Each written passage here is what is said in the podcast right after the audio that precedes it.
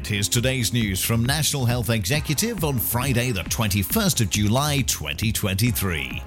The government has taken action to improve NHS maternity services. This follows the official government response to Dr. Bill Kirkup's review into NHS maternity care in East Kent. A new survey has found that most trust leaders think regulators need to take more account of demand during inspections. The findings come from NHS providers' annual regulation survey. And Cambridge University Hospitals has appointed Matt Allen to head the design of its two new hospitals. He will lead on the construction of the Cambridge Cancer Research Hospital and the Cambridge Children's Hospital.